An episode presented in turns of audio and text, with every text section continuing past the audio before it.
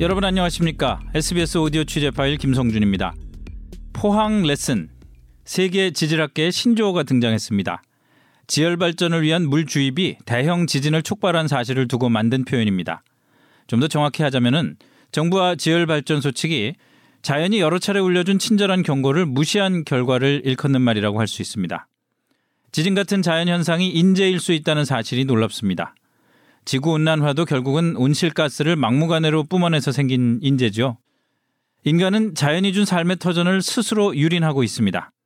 포항 레슨, 포항 교훈은 그런 인간의 잘못에 우리나라가 앞장섰다는 낙인입니다. 이 땅 어디서 또 다른 인재가 자연의 분노를 자극하고 있을지도 모릅니다. 부끄럽고 두렵습니다. 안영인 기상 전문 기자의 취재 파일입니다. 지난 2017년 11월 15일 포항에서 발생한 규모 5.4의 지진은 인근에서 건설 중이던 지열 발전소에 의해 촉발됐다는 최종 조사 결과가 나왔습니다. 학계에서는 무지와 부실한 지질 조사, 안전 불감증, 잇따른 경고를 무시해 발생한 인재로 보고 있습니다. 지진 발생 당일부터 지열발전소 건설로 인한 유발 지진 가능성을 주장했던 고려대 지구환경과학과 이진환 교수는 포항 지진을 피할 수 있었던 네 차례의 큰 기회를 놓쳤다고 주장합니다. 첫 번째 경고는 시추 작업이 한창이던 지난 2015년 10월에 나왔습니다.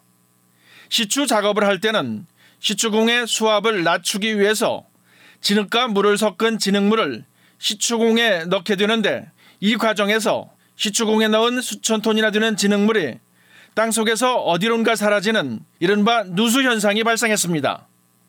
누수 현상이 발생했다는 것은 시추공이 단층대를 건드렸고 진흙물이 단층대의 틈으로 흘러들어가 사라진 것으로 봐야 한다는 것이 이 교수의 주장입니다. 따라서 이때 작업을 멈추고 시추공이 단층대를 건드렸는지 안 건드렸는지 정밀 조사를 했어야 했는데 정부와 업체 측은 이를 무시하고 넘겼다는 겁니다. 2차 경고음은 지난 2016년 1월에 울렸습니다. 시추공에 처음으로 적은 양의 물을 넣었는데 생각지도 못했던 규모 2.1의 지진이 발생했습니다. 주입한 물에 비해서 큰 지진이 발생한 겁니다. 이때 지열발전소 건설에 참여한 스위스 지오에너지사의 대표인 피터 박사가 의문을 제기했습니다. 주입한 물의 양에 비해서 큰 지진이 발생한 만큼 2차 물 주입을 하기 전에 정밀 조사를 해야 한다는 주장이었습니다. 하지만 이 역시 무시되고 2차 물 주입을 강행했다는 것이 이 교수의 주장입니다. 또 한 차례 피할 수 있었던 기회를 놓친 겁니다. 세 번째 경고는 미소 지진의 경고였습니다. 지열발전소 시추공을 만들 때 가장 중요한 자료는 공사 중에 발생하는 작은 지진, 즉 미소 지진의 정확한 위치입니다. 미소 지진의 정확한 위치를 파악해야 안반에 틈을 내는 작업이 원하는 대로 되고 있는지 알 수 있고 또한 물을 집어넣는 주입정과 뜨거워진 물을 끌어올리는 생산정이 제대로 연결되는지도 알 수 있기 때문입니다. 그러나 지열발전소 측은 미소지진 분석을 거의 하지 않았거나 부실하게 했다는 주장입니다. 정부 조사단은 미소지진 분석을 통해서 단층대에 물을 거의 직접 주입했다는 증거를 찾아냈습니다. 따라서 미소지진 자료를 제대로 분석했더라면 단층대에 물을 넣고 있다는 사실을 사전에 알게 됐을 것이고 그러면 공사를 중단하고 정밀 조사를 했어야 한다는 것이 이 교수의 주장입니다. 하지만 분석이 부실했던 만큼 미소지진의 경고는 무시됐습니다. 네 번째 경고등은 포항 지진 발생 7개월 전인 2017년 4월에 켜졌습니다.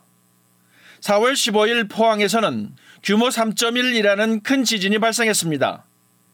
규모 3.1 지진은 다른 미소 지진에 비해서는 수십 배에서 천 배 정도나 강력한 지진입니다.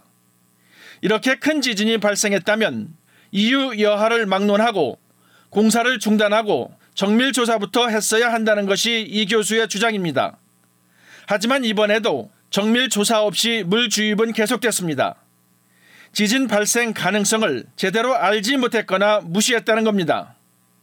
지난 2006년 스위스 바젤 지열 발전소 인근에서는 규모 3.4의 지진이 발생했습니다. 이때 스위스 정부는 지열 발전소 운영을 전면 중단했습니다. 이후 바젤에서는 규모 3.4보다 큰 지진은 발생하지 않았습니다. 포항과는 극히 대조적입니다. 잇따른 경고를 무시한 결과는 참사로 이어졌습니다. 2017년 11월 15일 규모 5.4의 강진이 바로 그것입니다. 최고 전문가의 주장이지만 일부 의견을 달리하는 부분은 물론 있을 가능성이 있습니다. 하지만 앞으로 진상조사에서는 이 같은 부분을 꼭 확인하고 누구의 책임인지도 함께 규명해야 할 것으로 보입니다. 지열 발전소를 건설한다고 땅속의 지열만 집중적으로 조사하고 정작 지진 발생 위험이 있는 단층 조사는 소홀했던 것은 아닌지에 대한 조사도 필요합니다. 지난 3월 5일부터 8일까지 스위스 다보스에서는 유발 지진 관련 세계적인 워크숍이 열렸습니다. 세계적인 전문가들이 참석한 이번 워크숍에서 새롭게 등장한 단어가 있다고 합니다. 바로 포항 교훈이라는 단어입니다.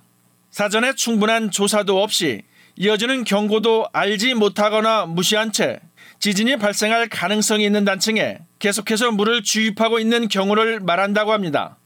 워크숍이 열리는 기간 내내 참석했던 국내 전문가들은 창피함을 느꼈다는 것이 참석자들의 말입니다. SBS 안정인입니다.